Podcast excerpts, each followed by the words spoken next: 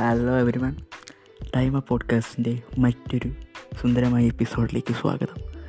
ഇന്ന് ഞാൻ ഒരു യാത്ര വിവരണം ഞാൻ ഒരു സ്ഥലത്ത് വായിച്ച് കേട്ട യാത്ര വിവരണം നിങ്ങൾക്ക് വേണ്ടി എനിക്കത് കേട്ടപ്പോൾ ഇഷ്ടപ്പെട്ടു. അപ്പം നിങ്ങൾക്ക് കൂടെ വേണ്ടി അത് ഞാൻ കേൾപ്പിച്ച് തരാൻ പോവുകയാണ് ആ യാത്ര വിവരണം. അപ്പോൾ നമുക്ക് ഇന്നത്തെ പോഡ്കാസ്റ്റ് ഇവിടെ വച്ച് തുടങ്ങാം.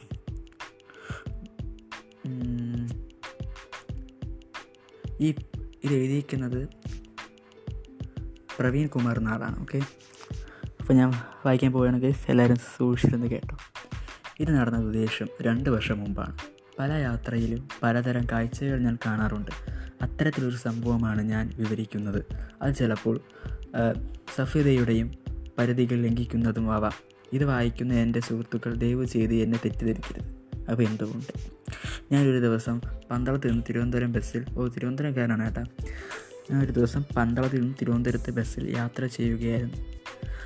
എപ്പോഴത്തെയും പോലെ ബസ്സിൽ തിരക്കുണ്ടായിരുന്നു. എനിക്ക് സീറ്റ് കിട്ടിയതിനാൽ ഞാൻ സന്തോഷിച്ചു. മൊബൈൽ വെച്ച് പാട്ട് കേൾക്കണം എന്ന് തോന്നി. പക്ഷേ ഹെഡ്സെറ്റ് ഇല്ലായിരുന്നു.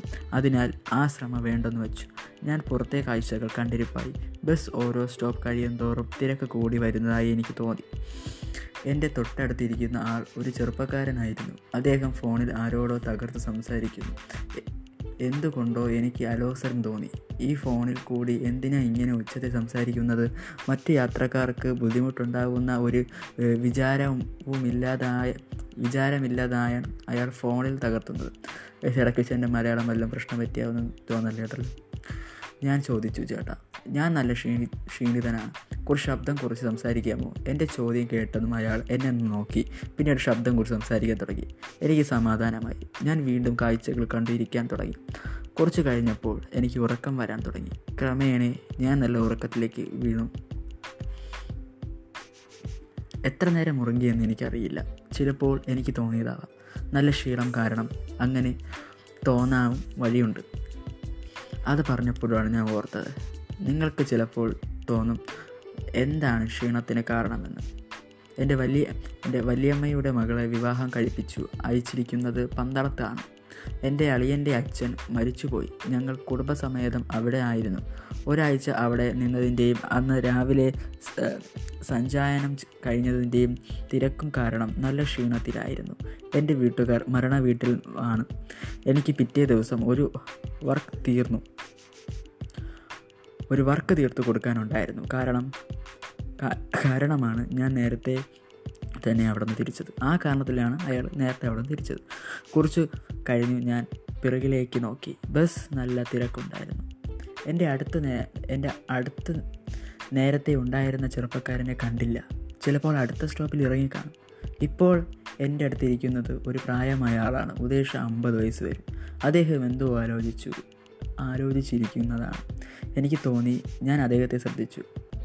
വെള്ളത്താടി മുഖത്ത് വ്യാപിപ്പിച്ചിരിക്കുന്ന മുഖം കണ്ടപ്പോൾ ക്ഷീണിതനാണെന്ന് തോന്നി. വസ്ത്രം ഫ്രഷായി അലക്കിയതായിരുന്നു. മുണ്ടാണ് മുണ്ടാണ് ഉടുത്തിരുന്നത്. ഞാൻ ആലോചിച്ചു ചിലപ്പോൾ എങ്കിലും പ്രശ്നം കാണും. ഞാൻ ഉറപ്പിച്ചു ചോദിക്കണോ? വേണ്ട എന്ന് മനസ്സ് പറഞ്ഞു. ബസ് ഇപ്പോൾ കൊട്ടാരക്കരയായി കൊട്ടാരക്കര.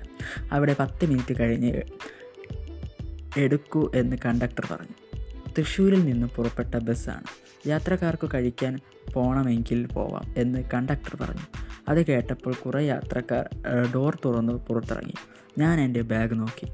കുടിക്കാനുള്ള വെള്ളം തീർന്നിരിക്കുന്നു. ബിസ്ക്കറ്റ് വാങ്ങിയത് ഇരിപ്പുണ്ട്. ഞാൻ വിചാരിച്ചു ഒരു ബോട്ടിൽ വെള്ളം വാങ്ങാമെന്ന്. ഞാൻ എണീറ്റു. എന്റെ അടുത്തിരുന്ന ആൾ ഇറങ്ങുന്നില്ല. അദ്ദേഹം എന്തോ ആലോചിക്കുന്നു. ആലോചിച്ചിരിക്കുകയാണെന്ന് എനിക്ക് തോന്നി. ഞാൻ എണീറ്റപ്പോൾ അദ്ദേഹം മാറി തന്നു. ഞാൻ വിൻഡോസ് സൈഡ് ആണ് ഇരുത് ഇരുന്ന് ഇരുന്നിരുന്നത്. ഞാൻ ചിരിച്ചില്ല. പുറത്തേക്ക് ഇറങ്ങി. തൊട്ടടുത്ത് കടയിൽ നിന്ന് ഒരു ബോട്ടിൽ വെള്ളം വാങ്ങി പതിനഞ്ച് രൂപ. ഞാൻ ആലോചിച്ചു ഈ വെള്ളമൊക്കെ വിശ്വസിച്ച് കുടിക്കാൻ പറ്റുമോ? അറിയില്ല. യാത്ര ചെയ്യുമ്പോൾ ഇങ്ങനെയാണ് കിട്ടുന്നത് കഴിക്കുക. ഞാൻ നേരെ ബസ് ലക്ഷ്യമാക്കി നടന്നു. ഞാൻ ബസ്സിനുള്ളിൽ കയറി. നേരത്തെ എന്റെ സീറ്റിനടുത്തിരുന്ന ഇരുന്നിരുന്ന വൃദ്ധൻ എനിക്ക് ഇരിക്കുവാൻ വേണ്ടി മാറിത്തന്നു. തന്നു ഞാൻ ചുണ്ടിൽ ചെറിയൊരു ചിരി വരുത്തി. ഞാൻ അങ്ങനെയാണ്. ആരോടും പെട്ടെന്ന് മിണ്ടില്ല. പെട്ടെന്ന് ചിരിക്കാറില്ല. പരിചയമില്ലാത്തവരോട് അങ്ങോട്ട് പോയി മിണ്ടുന്ന ശീലമില്ല.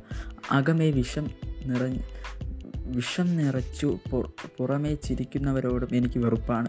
ഞാൻ എന്റെ സീറ്റിൽ ഇരുന്ന് വാങ്ങിയ വെള്ളം കുറച്ച് കുടിച്ചു. ബാഗിൽ നിന്ന് ബിസ്ക്കറ്റ് പാക്കറ്റ് എടുത്ത് രണ്ട് മൂന്ന് ബിസ്ക്കറ്റ് കഴിച്ചു. ഞാൻ കഴിവതും പുറമേ നിന്നുള്ള ഭക്ഷണം കഴിക്കാൻ താല്പര്യമില്ലാത്ത ആളാണ്. പക്ഷേ യാത്രകൾ ഒരുപാട് ചെയ്യേണ്ട അവസ്ഥ വരുമ്പോൾ പുറമേയുള്ള ഭക്ഷണം കഴിക്കേണ്ടതായി വരും.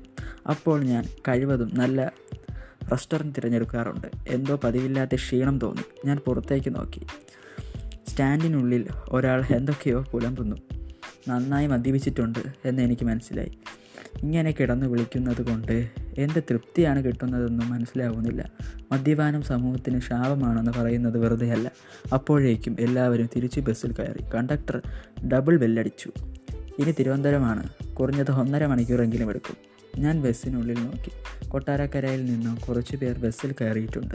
ഞാൻ നോക്കിയപ്പോൾ ഒരു മധ്യവയസ്സനായ സ്ത്രീ നിൽക്കുന്നു. അവരുടെ അടുത്തൊരു പുരുഷനും നിൽക്കുന്നു. കുറേ കഴിഞ്ഞ് ആ പുരുഷൻ സ്ത്രീയുടെ നേർക്ക് തിരിയുന്നത് ഞാൻ കണ്ടു. ആ സ്ത്രീ അവനെ തറപ്പിച്ച് ഒന്ന് നോക്കി. തൽപശ്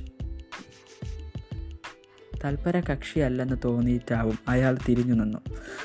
ഈ പുരുഷന്മാർക്ക് എന്താ ഇങ്ങനെ? ഒരു പെണ്ണിനെ കണ്ടാൽ അടുത്ത് ചെന്ന് ചേർന്ന് നിൽക്കാതെ സമാധാനമില്ലേ?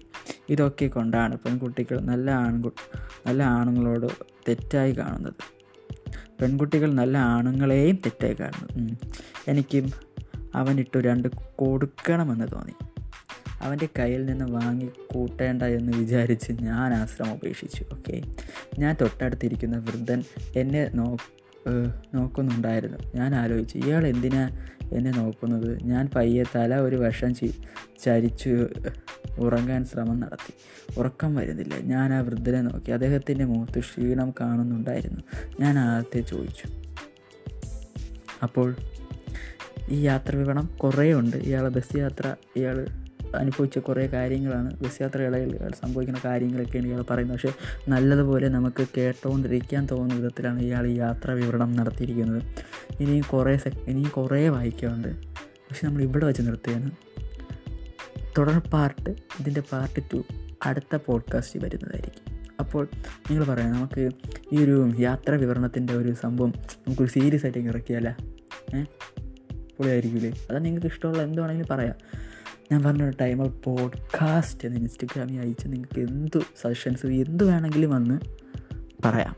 ഓക്കെ അതിനൊന്നും ഒരു കുഴപ്പമില്ല. എന്ത് വേണമെങ്കിലും ഒന്ന് പറയാം. എനിക്ക് ആരെങ്കിലും ഒരാൾ ഹായ് അയച്ചാൽ പോലും എന്റെ പോഡ്കാസ്റ്റ് കണ്ടിട്ട് ഒന്ന് ഹായ് അയക്കണമെന്ന് പറഞ്ഞാൽ പോലും എനിക്ക് വളരെ സന്തോഷമാണ്. ഓക്കെ ഇവ ഈ യാത്ര വിവരണം നിങ്ങൾക്ക് എല്ലാവർക്കും ഇഷ്ടപ്പെട്ടെന്ന് വിചാരിക്കുന്നു. തുടർന്നും യാത്ര വിവരണം ഇതിന്റെ പാർട്ട് ടു എന്തായാലും വരുന്നതായിരിക്കും. എല്ലാവരുടെ ഇതിന്റെ അഭിപ്രായങ്ങൾ ടൈം ഓഫ് പോഡ്കാസ്റ്റ് എന്ന് ഇൻസ്റ്റാഗ്രാം സെർച്ച് ചെയ്ത് നിങ്ങൾ വന്നാൽ മതി. അവിടെ ഇതിന്റെ പറയൂ. എന്താണ് ഇതിനെക്കുറിച്ച് പറയാനുള്ളത്? ധാരാളമൊക്കെ കേൾക്കുമെന്ന് ഞാൻ വിചാരിക്കുന്നു. അപ്പോൾ ഇതിന്റെ തുടർന്ന് പിന്നെ ഇടയ്ക്കൊക്കെ എന്റെ മലയാളമൊക്കെ ചെറുതായിട്ട് വായിക്കുമ്പോൾ ഒരു ചെറിയ തെറ്റൊക്കെ വരും. ക്ഷമിക്കണം ഇതാണ് ഞാൻ ഒരു എല്ലാം കൂടെ പറഞ്ഞൊപ്പിച്ചിട്ടുണ്ട് വായിച്ച് ഇതെല്ലാം മനസ്സിലായെന്ന് തോന്നുന്നു. ഇനി എങ്ങനെ ഇമ്പ്രൂവ്മെന്റ് ചെയ്യാൻ നിങ്ങൾ പറയണം. ഓക്കെ ഇതിന് സെക്കൻഡ് പാർട്ട് വരുന്നതായിരിക്കും. യാത്ര വിവരണങ്ങൾ ചെയ്യണോ വേണ്ടേ എന്ന് നിങ്ങൾ തീരുമാനിക്കുക. അപ്പോൾ ഇന്നത്തെ എപ്പിസോഡ് എപ്പിസോഡോടെ തീരുന്നു. എല്ലാവർക്കും അപ്പ്